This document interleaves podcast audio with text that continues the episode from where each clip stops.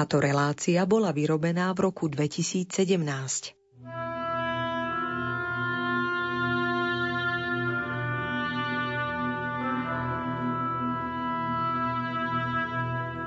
Kresťania veria v reálnu prítomnosť Ježiša Krista v Eucharistii. Aby túto prítomnosť i úctu k nemu zdôraznili, už pred stáročiami vyrábali nádoby, v ktorých uchovávali matériu svätej omše z tých najzácnejších kovov, ako sú striebro či zlato. Na niektorých sa dokonca leskli drahokamy a iné vzácne kamene.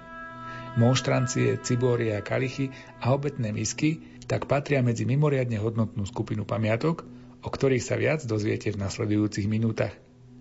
Pohodu pri počúvaní vám prajú hudobná redaktorka Diana Rauchová, od techniky Jaroslav Fabián a redaktor Martin Ďurčo.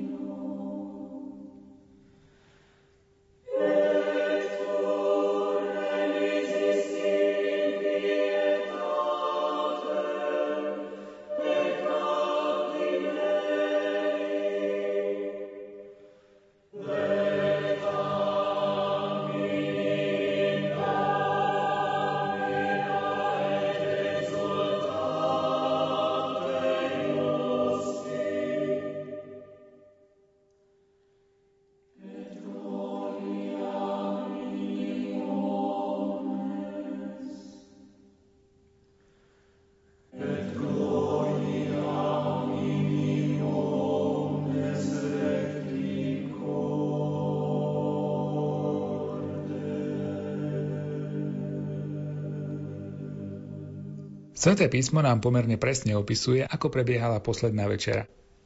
Nádoby, ktoré sa pri tejto večeri použili, boli pravdepodobne bežné nádoby, ktoré v tom čase ľudia používali. Podobne slávili Eucharistiu aj kresťania v časoch apoštolov, kedy bežné predmety slúžili aj na liturgické účely.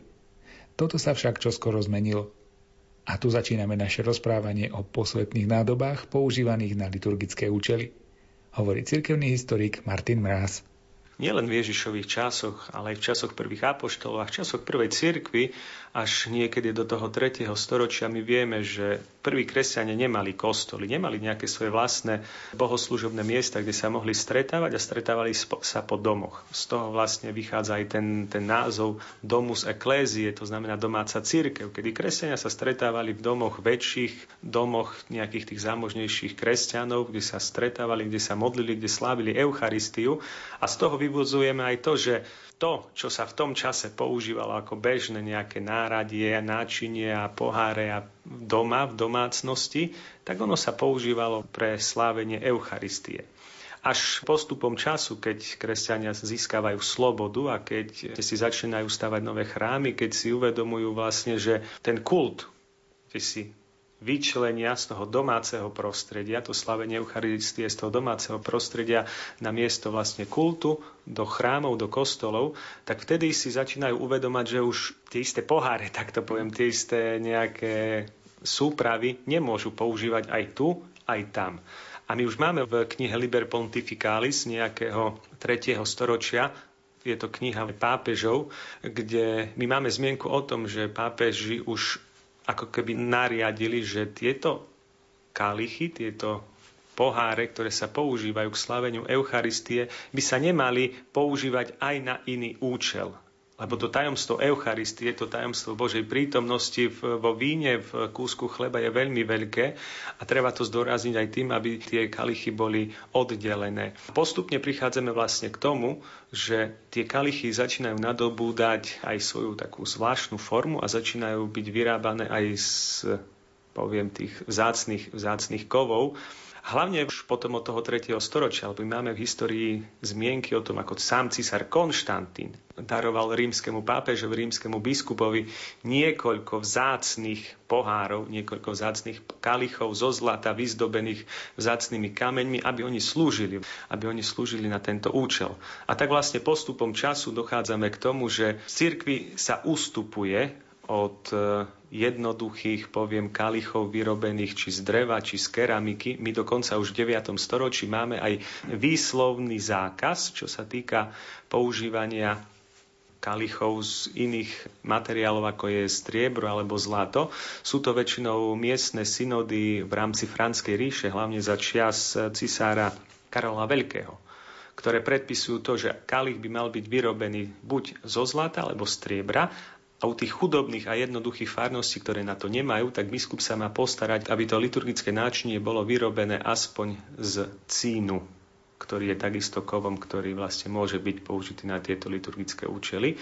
A ešte neskôr, hlavne od toho 11. storočia, takisto už máme mnohé výslovné zmienky o tom, ako cirkev zakazuje, aby, aby sa používali kalichy či už z dreva, či už z keramiky, a sú tam aj také mnohé poznámky, aby sa vyhlo nejakému poškodeniu, lebo sú to väčšinou materiály, ktoré sa ľahko rozbijú, ľahko sa zničia, aby sa vyhlo poškodeniu a následnému zneúcteniu samotnej Eucharistie Božieho tela a krvi. Čo sa týka toho tvaru kalichov, tých nádob liturgických, oni vychádzali z tých antických predloh, štýl, tá móda sa keby zmenila. Chceme sa podobať tým antickým časom, tomu originálu, tomu Kristovmu kalichu?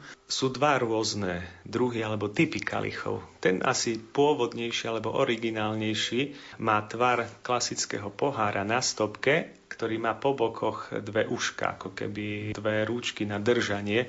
To je vlastne aj to pôvodnejšie, to také antickejšie, pochádzajúce z tých, z tých čias vlastne ešte antického sveta, antického Ríma, antického Grécka. Prečo sa takýto pohár, to je dôležité povedať, používal aj v prvotnej cirkvi? Lebo v prvotnej cirkvi ľudia prijímali z kalicha krv. Aby si to mohli uchytiť, ten kalich prakticky, tak preto mal vlastne tie dve uška po bokoch, po stranách, oni ho mohli chytiť a pekne sa napiť z toho kalicha. Potom postupne v stredoveku, keď západné kresťanstvo upúšťa od toho, aby príjmanie sa začína vlastne podávať len pod jedným spôsobom, tak postupne ústupuje aj táto forma kalicha, ktoré má po, vlastne po bokoch také dve rúčky, uška, držiaky a nastupuje kalich tak, ako my ho poznáme, klasický pohár na stopke. Agnus Dei.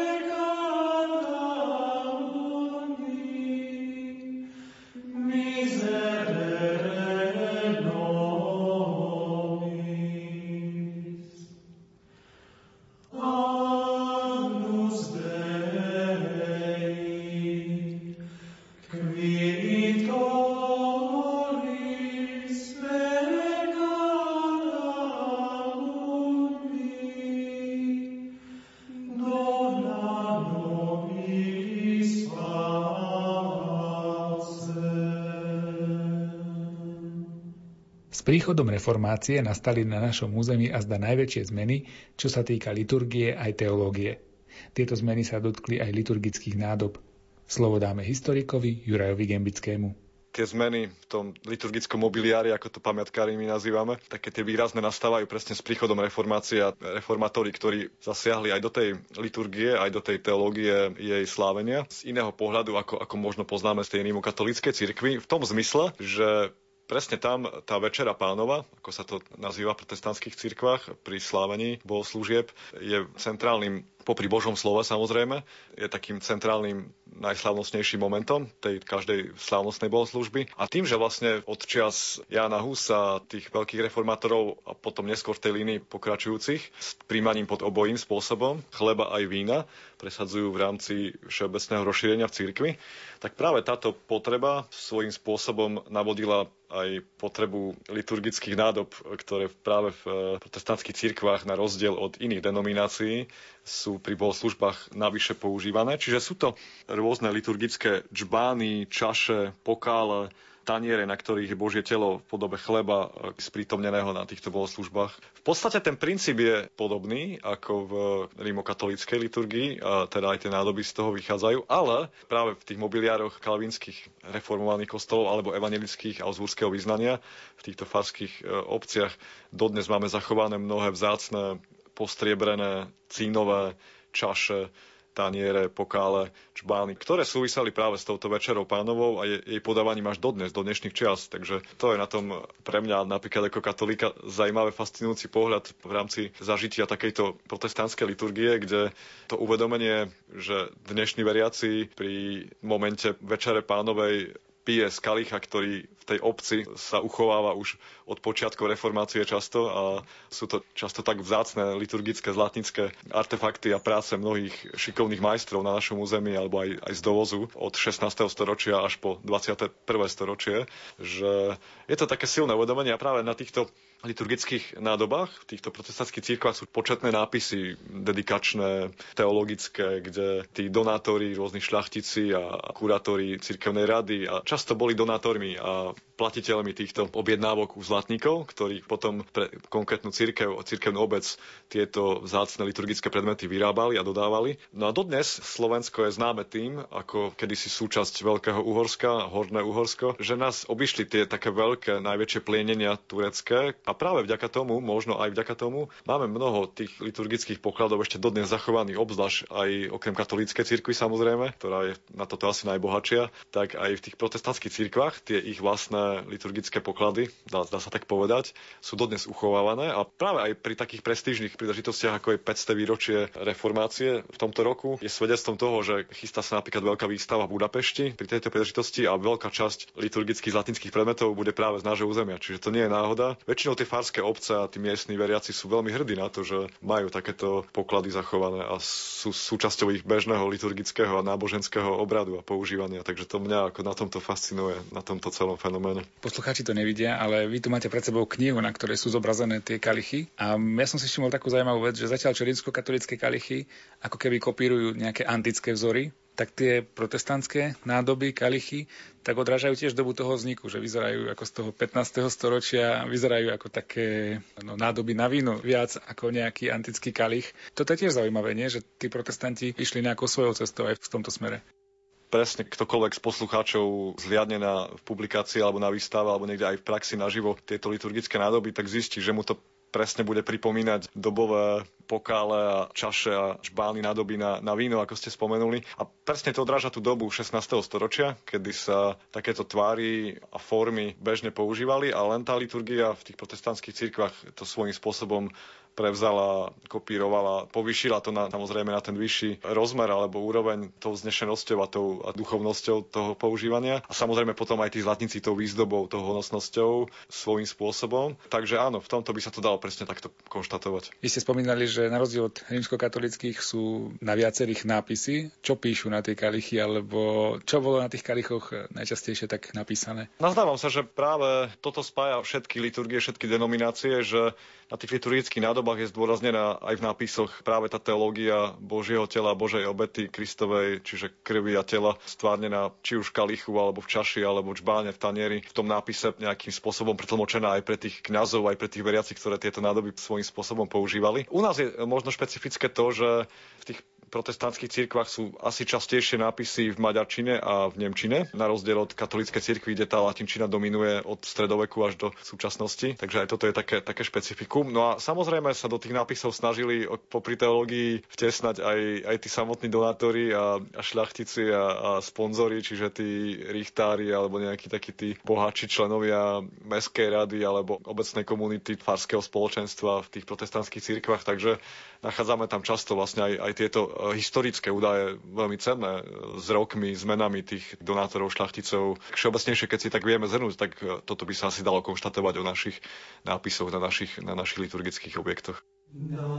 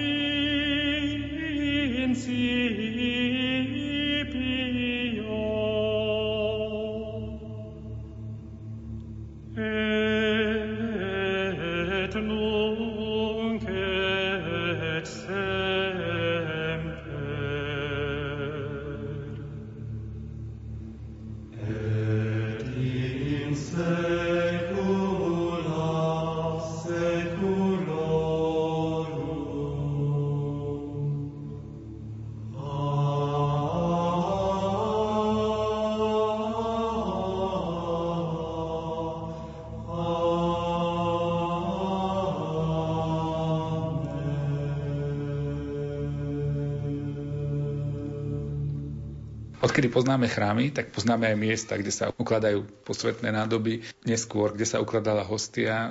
Tieto miesta nazývame pastoforium, pastoforia. Čo vieme povedať o týchto miestach v chráme? Tieto miesta prešli za tých 2000 rokov kresťanstva obrovským vývojom. Možno práve tieto miesta na uchovávanie Eucharistie, pastofória, svetostánky, bohostánky, ako oni sa nazývajú, v rámci celého chrámu, ako ho poznáme, klasickú stavbu, architektonický štýl, prešli asi, ako vravím, takým najväčším vývojom. Úplne kde si na začiatku keď kresťania nemali svoje chrámy, tak Eucharistiu uchovávali kde si po domoch. My máme mnohé zmienky u cerkevných odcov, že vlastne keď slavili Eucharistiu na tých miestach, tých domus eklézie, domácich cirkvách po jednotlivých kresťanoch, tak si kúsok Eucharistie zobrali domov a si ho uchovali kde si na nejakom mieste vo svojom príbytku. Od chvíle, kedy Eucharistia slavenie Eucharistie sa presúva do kostolov, do chrámov, tak aj tam, kde si vzniká akýsi priestor. Je to priestor, ktorý prvotnej architektúre sakrálnej je tvorený dvoma časťami. Na tento priestor od oltára z nášho pohľadu naľavo sa nazýva diakonikon, alebo miesto, kde boli uskladnené väčšinou liturgické rúcha alebo liturgické nádoby a priestor napravo sa nazýval v grečtine protézis alebo pastoforium. Bolo to miesto, kde sa pripravovali samotné obetné dary. Tam, kde veriaci, ktorí prišli do chrámu, priniesli obetné dary, dali ich diakonovi alebo sami vlastne prišli do toho priestoru, tam ich tieto dary položili a neskôr vlastne diakoni a kňazi z týchto darov vyberali to, čo malo slúžiť na slavenie Eucharistie, chlieba, víno a tak sa to prinieslo na oltár. Bol to priestor na začiatku, ktorý neskôr z toho vznikla ako keby samostatná miestnosť uzamknutá na zámok na kľúč, v ktorej sa začala uchovávať aj Eucharistia, ktorá sa v cirkvi stále uchovala pre prípad toho, že boli nejakí chorí, ku ktorým bolo treba odniesť viatikum.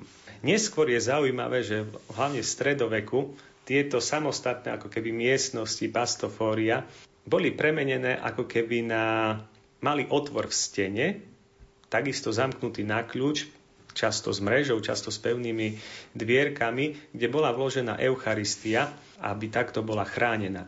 Tento presun alebo posun od tých pastoforí, takých tradičných, ako my ich poznáme z tých eh, prvotných eh, sakrálnych stavieb, to znamená akých takých vlastných miestností, k tej takej malej schránke, kde si stene, bol určite ovplyvnený aj nástupom mnohých heres v období stredoveku, kedy hlavne Katari a Albigenci začali útočiť na církev, začali útočiť na samotnú Eucharistiu, začali spochybnovať reálnu prítomnosť Krista v Eucharistii, napádali sa mnohé chrámy, začala sa zneúcťovať Eucharistia a církev musela pristúpiť k tomu, že proste tú Eucharistiu začne naozaj chrániť. Preto, kde si v tých mohutných katedrálach, kde si v tých mohutných chrámoch sa vytvoril priestor, kde si v stene a tam sa vložila Eucharistia. Neskôr ešte ďalej v stredoveku, po skončení tých bojov a tých heres, tak církev pristúpila k tomu, hlavne v gotike, že sa začínajú vytvárať samostatné bohostánky, kde si na boku v chráme,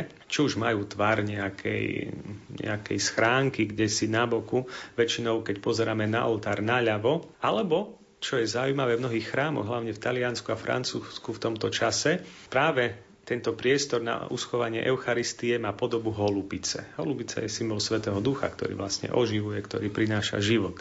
A potom prichádzame až k protestantskej reformácii a katolíckej reakcii na ňu a odpoveďou bolo to, že od toho tridentského koncilu církev pomaly presúva Eucharistiu kde si z boku, z tých pastofórií, z tých bohostánkov na oltár.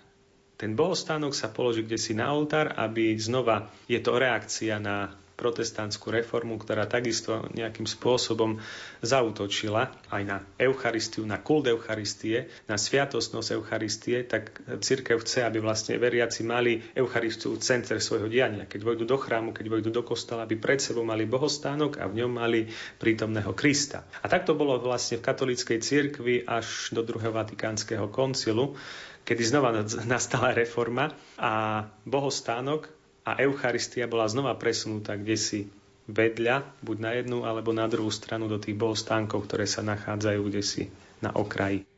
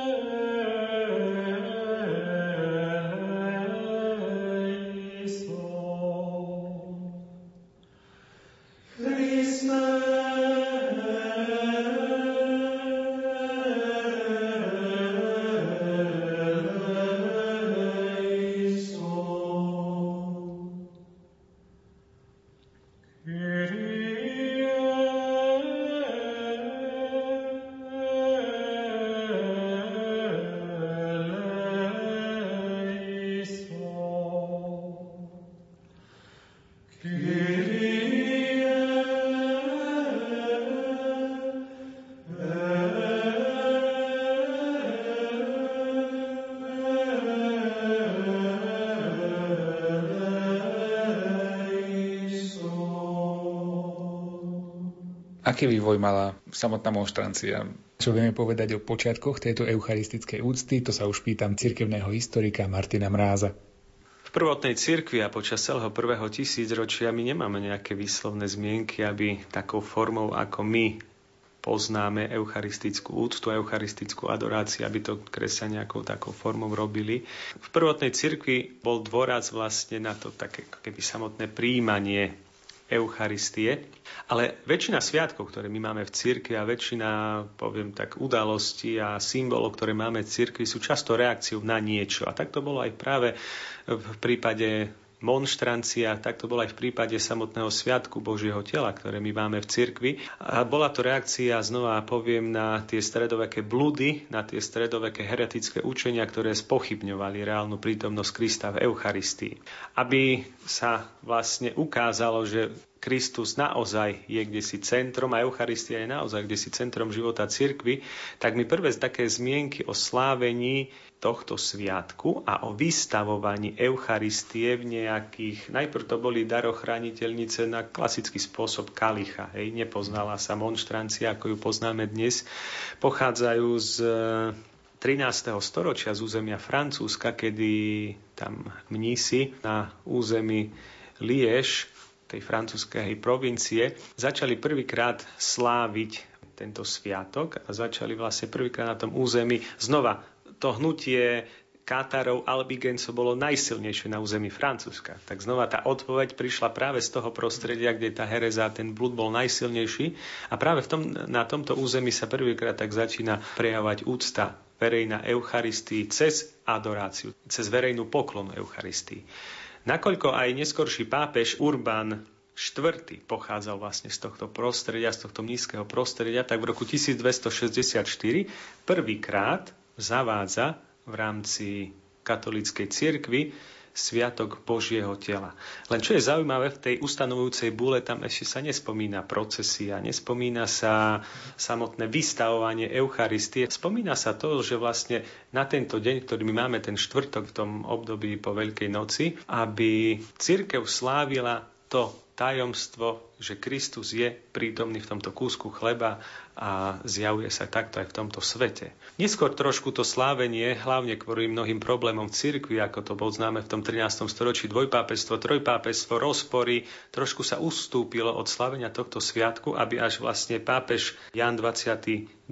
v roku 1316 tak definitívne zvýraznil znova význam tohto sviatku a odtedy sa vlastne tento sviatok slávi v rámci celej katolíckej cirkvi, hlavne na tom kresťanskom západe. Čo sa týka samotnej monštrancie, ona takisto prešla svojim vývojom, lebo ako som spomínal na začiatku, Eucharistia k verejnej úcte bola vystavovaná najprv v tých kalichoch, ktoré sa používali na samotnú bohoslužbu, až neskôr vznikla potreba aj reálneho vnímania samotnej hostie, tak preto sa pristupuje k tomu, aby nejakým spôsobom tá hostia mohla byť vnímaná ľuďmi cez to, že bola kde si vyložená na oltári alebo cez to, že ju kňazi niesli v sprievode. A potom sa pristupuje vlastne k samotnej monštrancii, k tomu, aby vlastne samotná tá monštrancia z toho latinského monstráre znamená, že ukázať ukázať, urobiť zjavným, urobiť viditeľným. A tak poznáme monštranciu, ako ju máme dnes.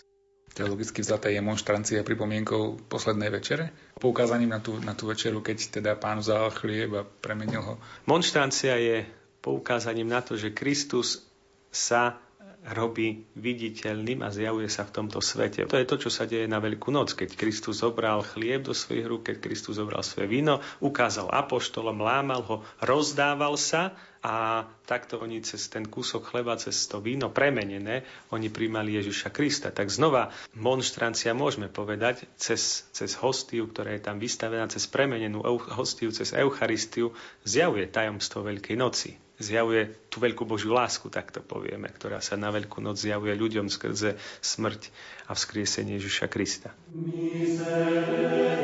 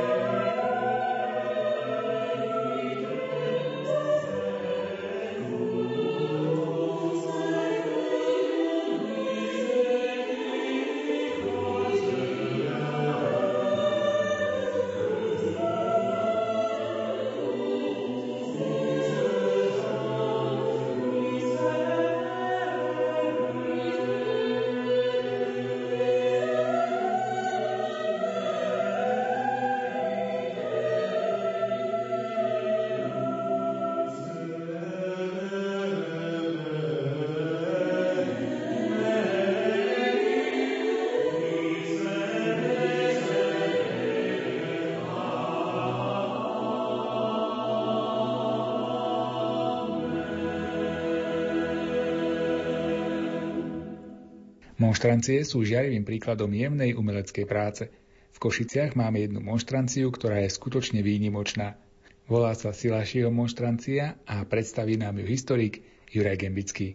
Samotná pamiatka Silašieho monštrancia má viac takých top kategórií. Jednak je autor, zlatník, ktorý ju zotobil Jan Silaši, patrí v dejinách zlatníctva v rámci Strednej Európy alebo aj v rámci Európy medzi top zlatníkov na našom území v čase medzi barokom a rokokom, ktorý v tom 18. storočí po sebe zanechal niekoľko desiatok skvostných liturgických predmetov. On práve ako už levocký legendárny zlatník bol oslovený Košickou mestskou radou a v roku 1770 zhotovil nádhernú, tedy 230 lotov vážiacu z 13 karatového striebra veľkú, meter vysokú monštranciu do šírky vyše 50 cm, takže cirkevný hodnostár, ktorý ju nosil v sprievodoch, tak musel, musel byť pomerne statný chlap, aby vedeli používať, ale bol to skôr veľký symbol takého honoru, znovu oživenia zrejme v cirkevných dejinách mesta v časoch rekatolizačných a potom v nástupe toho baroka s takouto veľkou novou vlnou, kedy jezuiti v Košiciach obnovujú mnohé spolky a kedy kostoly sa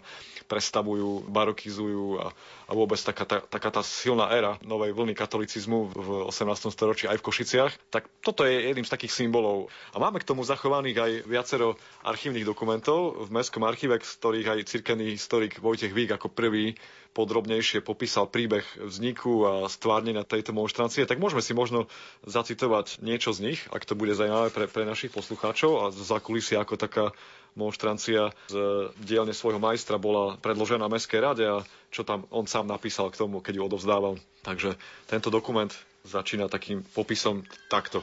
Specifikáciou. Pikturované obrazy, drahokamy, kvietky, dve sklá a železná tyč monštrancie zhotovenej pre Košický farský kostol zvážili sa pred urodzeným pánom starostom a pánom riadnym notárom, podľa čoho Hore na Veľkom kríži nasledujú obrazy Boha Otca a Ducha Svetého, tri historické obrázky a šesť anielikov, vážia dovedna viedenských lotov 5.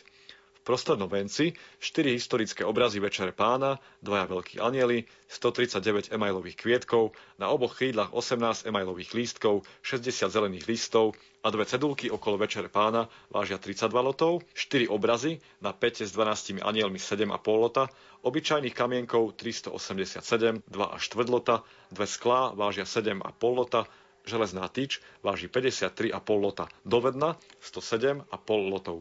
Monštrancia váži so všetkým 386 viedenských lotov, po odpočítaní horejších lotov 107,5, teda monštrancia váži viedenských lotov 278,5. Monštranciu potom preskúmala a zvážila mestská vrchnosť v Levoči a starosta, senátor i riadny notár potvrdili svojimi podpismi hodnovednosť týchto údajov, ktoré sme teraz počuli.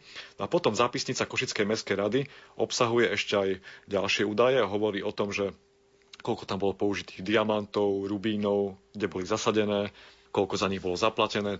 Čiže nakoniec tá suma sa vyšplhala až na 1770 rímskych zlatých, čiže to bola pomerne slušná, slušný peniaz na tú dobu. Je to taká pekná symbolika, že v roku 1770 a stalo to rovnaký počet rímskych zlatých, tomu zlatníkovi bolo zaplatené, nášmu Silášimu. No a čo je také ešte unikátne v tom, že táto monštrancia okrem iného nesie na sebe v tej výzdobe aj košický erb mesta Košic s nápisom, ktorý v preklade znie z latinčiny takto.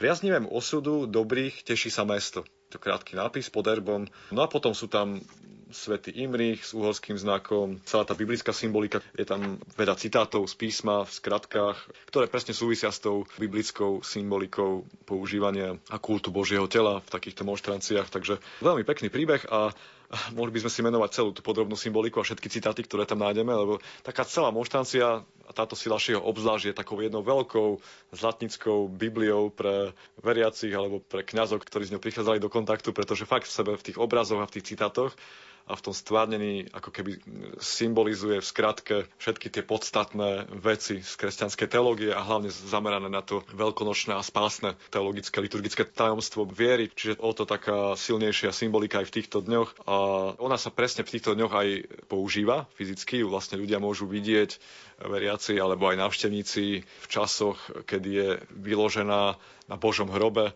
v tom liturgickom trojdni od Veľkého piatku až do konca Bielej soboty. Čiže to je jediný, jediné dva dni v roku, kedy naozaj fyzicky je svojím spôsobom so zabezpečením vystavená. Takže to je taká unikátna príležitosť, kedy sa dá aj, aj fyzicky naozaj zliadnúť.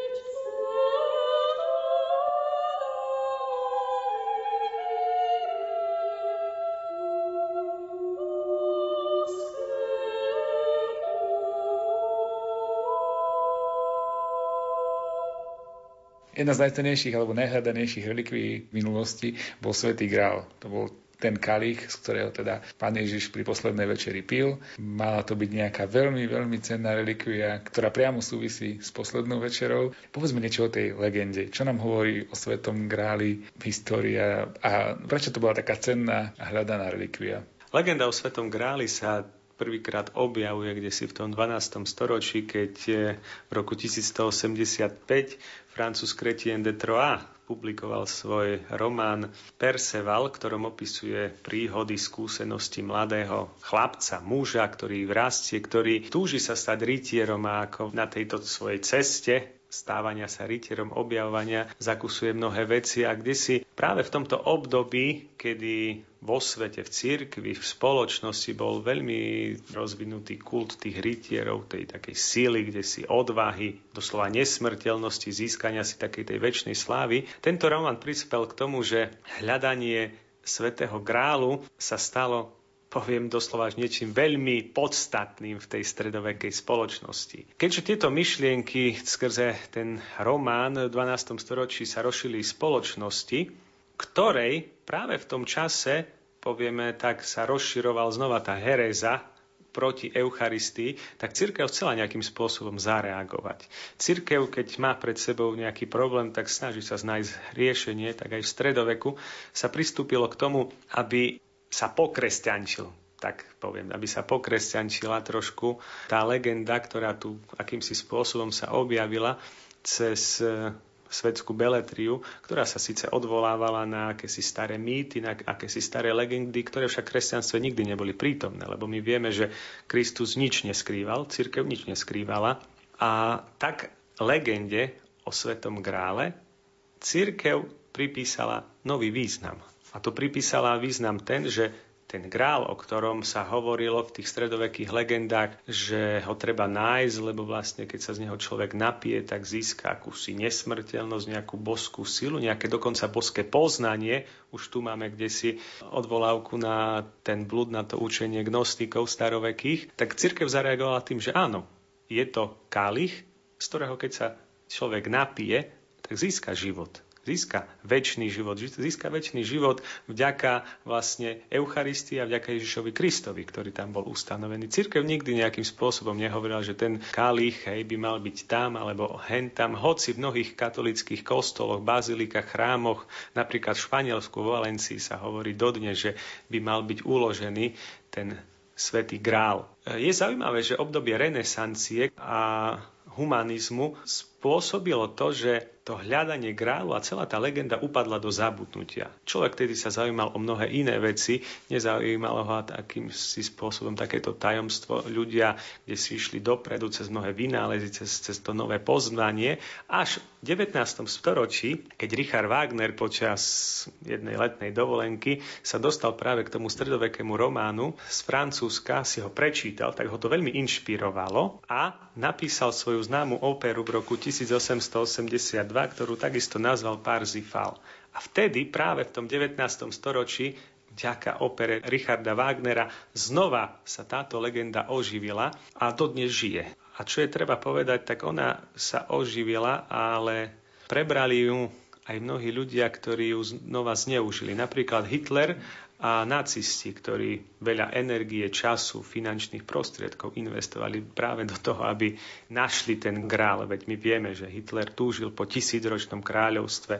Hitler bol muž, ktorý sa neštítil mnohých pohanských praktík, kultov, ezoterických a mystických nejakých obradov a práve aj to hľadanie grálu malo prispieť tomu, že ten nadčlovek, hlásaný, hlásaný nacistami, kde si tu prežije a bude žiť väčšine a ovládať celý svet. V súčasnosti máme mnoho filmov, ktoré o tom hovoria, ale čo je dôležité povedať, na, možno tak na záver, k celej legende o Svetom gráli, je práve to, že my tých grálov máme v cirkvi naozaj veľmi veľa. Stačí prísť do každého katolického kostola, kde sa slávi omša, Eucharistia, liturgia Stále, keď vojdeme do kostola, do chrámu, kde sa slávi Eucharistia, stále tam nájdeme král, stále tam nájdeme kalich, čašu, ktorom je Ježišova krv, ktorom je Ježišovo telo, z ktorého keď okúsime, tak dosiahneme väčší život. Cirkev sa tomu nebráni. Cirkev len chce dať veci na pravú mieru a toto stále robila a chce robiť.